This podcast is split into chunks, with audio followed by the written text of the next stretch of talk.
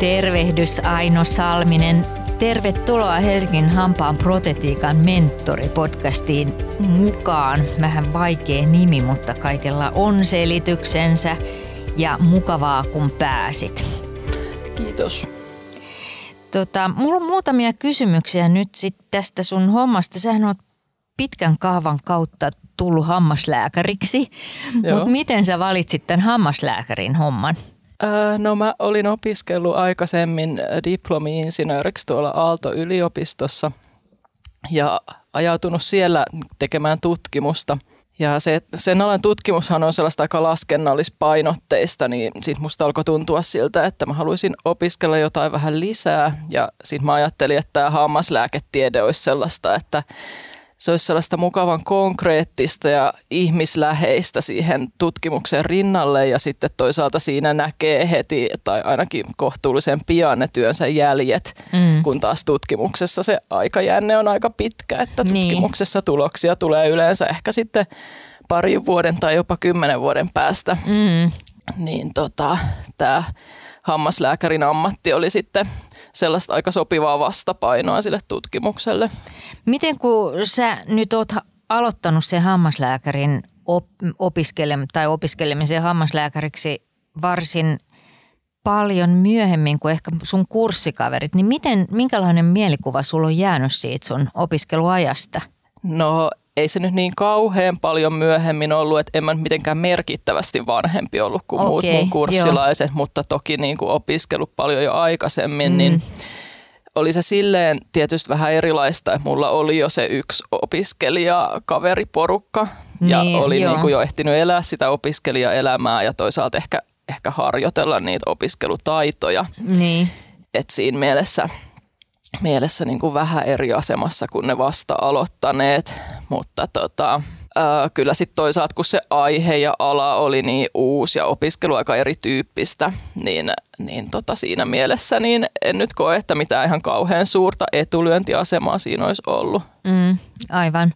Onko sinulla paljon yhteyksiä vielä sun kurssikavereihin? No on kyllä joo. On tietysti ihan niin kuin kavereita, mutta sitten kyllähän tässä niin kuin työtä tehdessäkin törmää aika paljon entisiin kurssikavereihin. Mm, epäilemättä näin. Tota, sä oot nyt erikoistumassa. Joo. Mihin alaan sä erikoistut? Mä erikoistun parodontologiaan, eli siis iensairauksiin. Mm. Ja oon tällä hetkellä tuolla HUSissa kirurgisessa sairaalassa kolme päivää viikossa. Mitä varten sä valitsit juuri sen alan? Tämä parodontologia valikoitu oikeastaan jo siinä perusopintojen aikana mun tutkimusaiheeksi. Ja mua siinä kiinnostaa ensinnäkin se, että parodontiitillä on aika vahva yhteys yleisterveyteen. Mm. Siinä pitää ajatella sitä potilasta tosi vahvasti kokonaisuutena. Mm. Ja sitten mua ehkä kiehto myös se, että tässä parodontologiassa ja parodontiitissa se jotenkin se elimistö oma paranemiskapasiteetti on niin kuin tosi keskeinen. Aivan. Eli tietysti me tehdään se hoito, mutta se, joka loput parantaa sen tulehduksen, niin on se oma elimistö. Ja sitten tietysti parodontologiassa pääsee myös tekemään paljon kaikkia hienoja pienkirurgisia toimenpiteitä, mm. mikä sitten taas on niin kuin toisaalta just tällaista hyvää vastapainoa sille muulle työlle. Aivan. Mä tykkään myös, kun parossa me tutkitaan näitä limakalvopotilaita aika paljon, niin sitten taas näiden hoitamisessa äh, mun mielestä on aika kiinnostavaa se, että kun yleensä se diagnoosi on vähän epäselvä, niin sitten sitä diagnoosin miettimistä kun tehdään, niin se on semmoista vähän niin kuin salapoliisin Aivan. työtä, niin sitten mä tykkään myös siitä, että siitä saa jotenkin semmoista älyllistä haastetta aika paljon. Eli Miss Marple. Niin, niin joo, joo aivan. Niin kuin. Tota, sä oot aktiivinen tutkija. Mä oon nähnyt sun nimeä monissa kongresseissa osallistumassa ja myös monissa julkaisuissa. Ja mikä sun pääasiallinen tutkimusaihe on? No tällä hetkellä mun tutkimus käsittelee eniten parodontiitin genetiikkaa, sitten mm. näitä parodontiitin ja etenkin sydän- ja verisuonitautien yhteisiä tekijöitä ja sitten mä oon nyt siirtymässä vähän tuohon suun mikrobiomittutkimuksen puolelle. Okei, sehän onkin iso asia. Sitä ei niin hirveästi ole vielä tutkittu? Joo, siitä on tietenkin tutkimusta, mutta nyt kun nämä tutkimusmenetelmät on kehittynyt mm. aika paljon, että nyt pystytään menemään siihen mikrobiomiin paljon syvemmälle kuin ennen, niin, niin tota, se on avannut aika paljon tällaista uutta tutkimusmahdollisuutta. Sä oot myös kouluttaja ja kliinisen vaiheen opettaja, eli susta riittää moneksi, niin tota, mikä tai kumpi näistä kahdesta mainitusta on sulle mieluisin? Kyllä mä nyt tietysti tykkään pitää koulutusta ja opetusta kaikista mun tutkimusaiheista ja myöskin niin kuin parodontologiasta tietysti ihan tästä niin kuin kliinisestä parodontologiastakin, mutta ehkä, ehkä mieluisin aihe on kuitenkin tämä suuninfektioiden ja yleissairauksien yhteys ja Aivan. sitten sen aiheen julkituominen niin kuin sekä hammaslääkäreille että lääkäreille ja niin. sitten ihan myös suurelle yleisölle. Aivan se, sitähän, sitä tietoa on niin nyt lisääntynyt ihan hirveästi, mm. että sitä ihan yllättävästi löytyy monesta Joo. sairaudesta. Joo, ja tietysti nyt on ollut aika paljon pinnalla ihan, ihan tota jopa uutisissa ja, mm. ja lehdissä, ja potilaat itsekin kyselee tästä aika paljon. Niin, se on ihan, ihan juuri näin. Tota, eroaako sun mielestä nykykandi, se kandi, joka sua odottaa siellä kliinisessä hoitoharjoittelussa, niin sen, siitä kandista, joka olit itse opiskeluaikanasi? No mä sanoisin, että ehkä nykykandit on silleen vähän rohkeampia, että uskalletaan kysyä enemmän ja keskustella enemmän, mikä on taas opettajan näkökulmasta tosi kiva, mm-hmm. että siinä tulee semmoista vuoropuhelua aika paljon. Et mun mielestä sellaista ei niin paljon valitettavasti ollut vielä silloin, kun mä mm. opiskelin. Mm.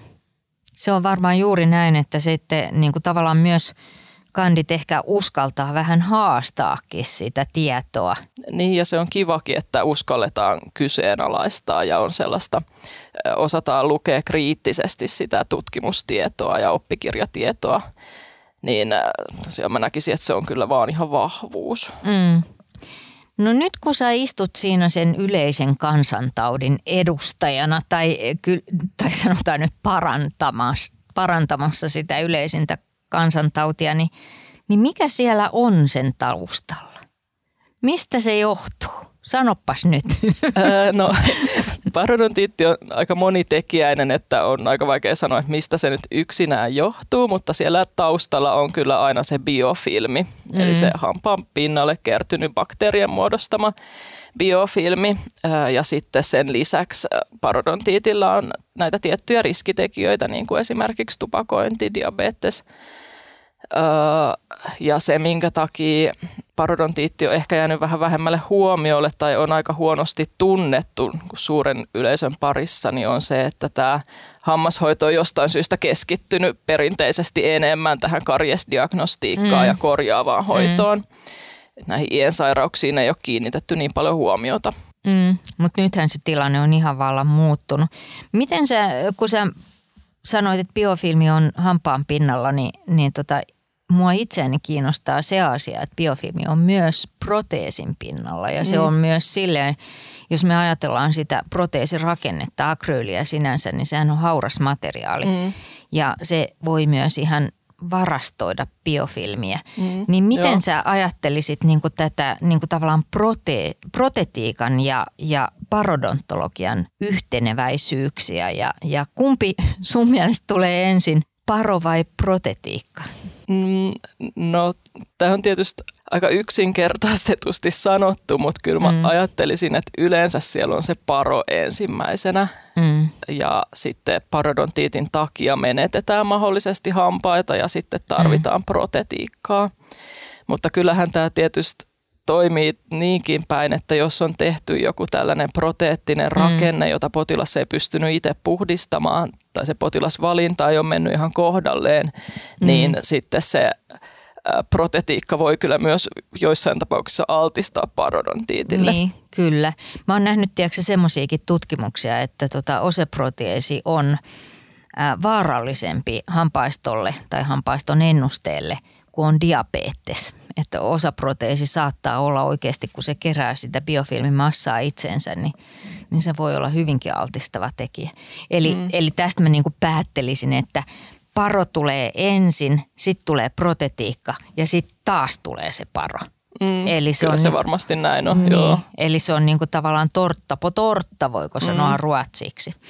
Mutta tota, mut mites tota, mitä sun mielestä pitää tietää semmoisesta potilaasta, joka, joka nyt ha, haluaa sitä paronhoitoa tai ei ehkä osaa kysyä sitä paronhoitoa. Tulee nyt ylipäätään niin kuin perushammaslääkärihoitoon, niin, niin mitä tämmöisestä potilaasta pitäisi ottaa selville?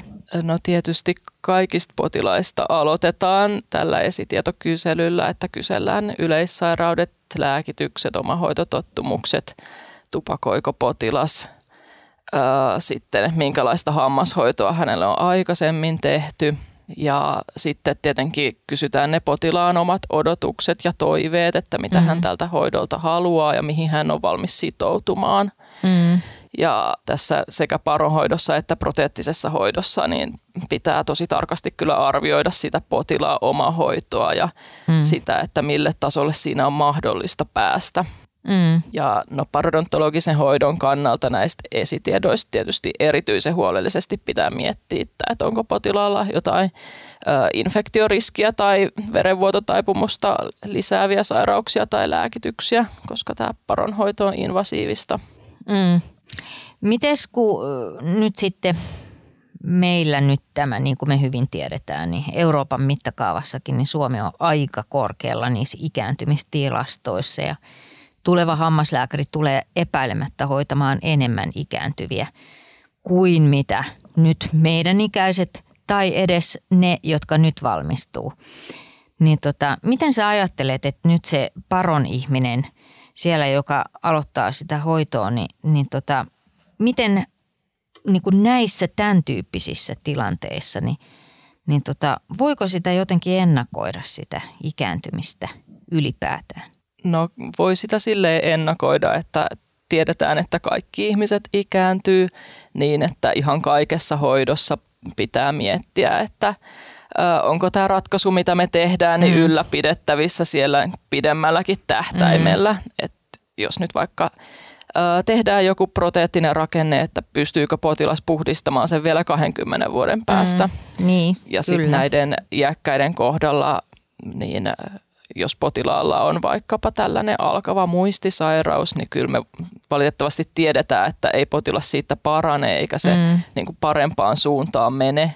Mm. Niin siinä vaiheessa pitää miettiä tosi huolellisesti se hampaistoennuste ja se hoitosuunnitelma ja just sen potilaan tämän toimintakyvyn kannalta suunnitella sitä annettavaa hoitoa. Mm.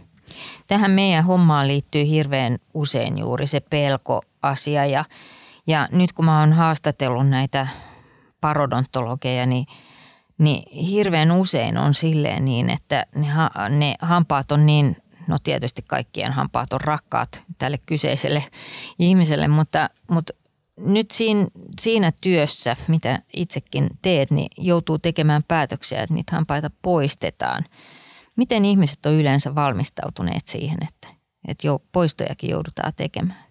No tietysti joillekin potilaille tämä voi tulla ihan yllätyksenä, että valitettavasti on sellaisiakin potilaita, jotka on käynyt säännöllisesti hammashoidossa mm. ja sitten heille tulee ihan yllätyksenä, että heidän hampaat ei olekaan niin hyvässä kunnossa kuin he kuvittelivat. Niin tietysti nämä potilaat tarvii sitten sitä sopeutumisaikaa – Mm. Mutta meidän pitää tietysti hammaslääkärinä osata perustella se asia niin, että potilaskin sen ymmärtää ja kertoo, että miksi nämä poistot on nyt välttämättömiä.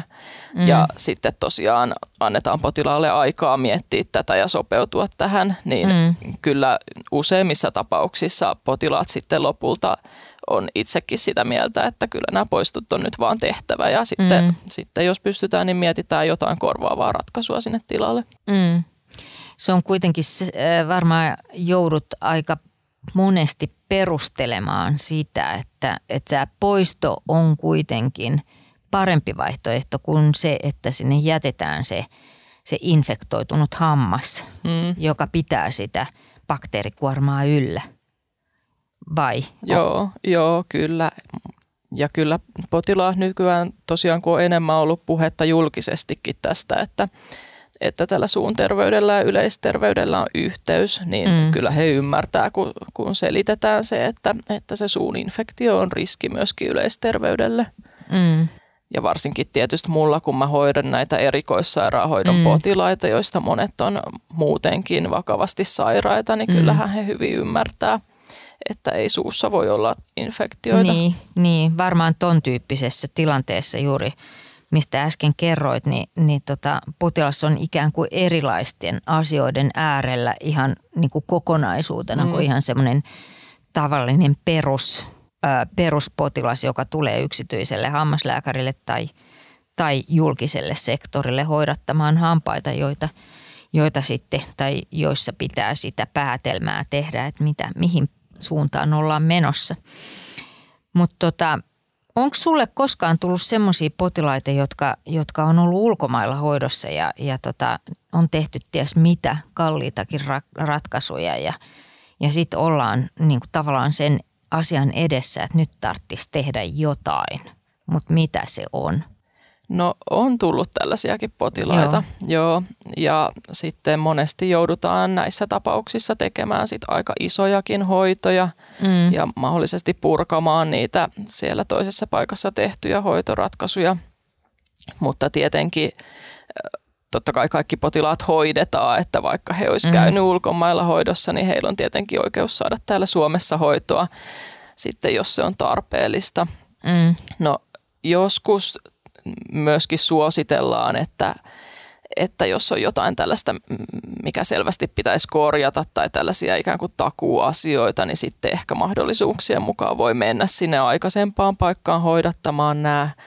Koska jos on vaikkapa laitettu ulkomailla jotain hammasimplantteja, niin meillä Suomessa ei välttämättä ole niitä työkaluja, mm. joilla niitä esimerkiksi niitä kruunuja pystyy sieltä irrottamaan. Mm. Mutta totta kai sitten jos näyttää siltä, että se hoito, jota potilaalle on tehty, niin ei ole ollut mitenkään asianmukaista, niin ei me nyt sitten tietenkään suositella potilaalle, että mene siihen samaan paikkaan mm. uudestaan. Mm. Mutta tosiaan kyllähän näitä näkee ja ja tota, oikeastaan ehkä lisääntyvässä määrin. Mm. Mutta tietysti, tietysti me hoidetaan täällä potilaat, jos on hoidon tarvetta. Eli su, sulle on siellä HUSissa tule myös näitä tämän tyyppisiä potilaita? Kyllä sinnekin jonkun verran tulee, niin. mutta, mutta tota, silloin kun mä olin terveyskeskuksessa töissä, niin ehkä siellä näki enemmän. Okei, okay, joo. Sitä mä oon ymmärtänyt myös, että se ei välttämättä ole tämmöinen erikoissairaanhoidon potilas sitten, paitsi että jos on jotain muuta – siihen mm. liittyväistä. Mutta näin varmasti on. Tota, nyt, nyt sitten mä oon kysynyt jokaiselta, joka on ollut tässä meidän kanssa juttelematta, tai meidän kanssa, siis muun kanssa, niin juttelemassa, niin mä oon kysynyt tiedätkö, tällaisen kysymyksen oikeastaan niiltä, jotka on protetiikkaan suuntautuneet, niin osataanko Helsingissä tehdä protetiikkaa? Ja tämä liittyy siihen, että tota, nuori hammaslääkäritutkimuksen mukaan niin Helsingissä opetetaan ehkä hiukan, hiukan puutteellisemmin kuin muissa yliopistoissa ja mä tätä ikään kuin tätä uskomusta haluaisin tässä kovasti romuttaa. Mutta mitä mieltä sä oot? Osataanko Helsingissä tehdä paronhoitoa hyvin? No kyllä mä oon sitä mieltä, että osataan. Mm. Ja nuoret äh, hammaslääkärit, äh, sellaiset, jotka on valmistunut tässä viime vuosina, niin ylipäänsä osaa hyvin tämän paronhoidon ja mm. osaa huomioida sen parodontiumin muussakin hoidossa. Että kun tuossa aikaisemmin jo puhuttiin siitä, että aikaisemmin ollaan keskitytty enemmän siihen korjaavaan hoitoon, niin tämä on onneksi mm. nyt muuttunut. Että mm. Kyllä nuoremmat hammaslääkärit selvästi enemmän huomioi tätä parodontiumia mm. ja osaa diagnosoida parodontiitin ja hoitaa sen.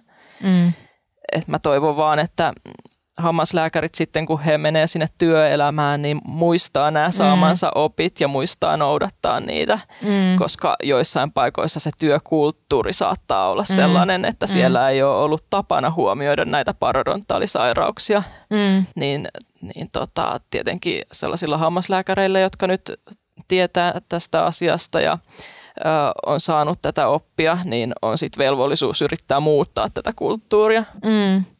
Se vaatii vähän niin kuin aloittelevalta hammaslääkäriltä rohkeutta mm, sit puuttua varmasti. siihen. Joo, mm. kyllä. Mutta mut tois, toisaalta mä ajattelen, että, että kuka sit muu muuttaa kuin se, joka sen, sen tiedon ikään kuin, tai tietää sen, että mihin se vaikuttaa, mihin kaikkeen se vaikuttaa. Se on ihan totta. Mä oon muuten mm. huomannut ihan sen saman asian, että kauhean monessa organisaatiossa näin saattaa olla. Ja, ja tota, nyt sitten mä olen ikään kuin tässä jo lähetit terveisiä tuleville mm. hammaslääkäreille. Mä ymmärtäisin, että nämä oli juuri ne saatesanat, mitä, millä haluaisit heitä lähettää maailmalle. Mutta mut nyt mä kysyisin henkilökohtaisesti sulta, että miten sä, sä ihan niin kuin vaikuttaisit silleen tyytyväiseltä, jopa onnelliselta työvalintaasi kohtaan. Miten sä ajattelisit itse? Kyllä mä oon ollut tosi tyytyväinen. Mun mielestä tämä hammaslääkäri ammatti on mahdollistanut mulle tosi monipuolisen työnkuvan. Hmm. Et ihan tässä kliinisessä potilastyössä olen päässyt tekemään laidasta laitaan kaikkea ja on tosi hienot nämä jatkokoulutusmahdollisuudet, että voi kurssittaa itseään ja itsekin mm. on nyt hakeutunut vielä erikoistumaan.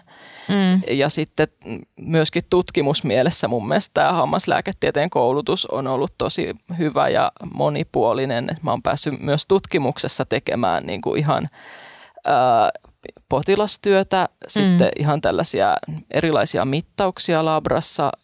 Olen päässyt kasvattamaan soluja ja bakteereita ja sitten päässyt tekemään myöskin tällaista rekisteritutkimusta ja tilastollista analyysiä. Että on ollut ihan hirveän monipuolista. Mm. Että tylsää hetkeä ei ole koskaan. Mm. Että on kyllä ollut erittäin tyytyväinen. Milloin sä valmistut? Öö, mä saan tämän erikoistumisen valmiiksi varmaan tuossa parin kolmen vuoden päästä. Aha.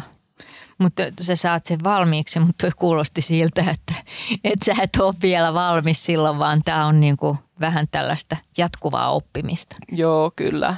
Et, että tota, kyllä just tämä täydennyskouluttautuminen, niin sehän jatkuu siihen saakka, mm. kunnes jää eläkkeelle tai senkin jälkeen. Ja sitten mm. tutkimuksessa tietenkin tulee koko ajan uutta tietoa ja menetelmät kehittyy. Tiedätkö Aino, mä kiitän sua suuresti, että sä pääsit tänne tulemaan, koska tässä sun niin näissä puheissa, niin, niin tässä niin yhdistyi kovin monta tämän podcastin sisällä oli, olevaa haastateltua. Ja, ja tota, sitä kautta niin, niin tämä oli hyvä päätös tälle podcastille. Kiva, Kiitoksia. kiitos paljon.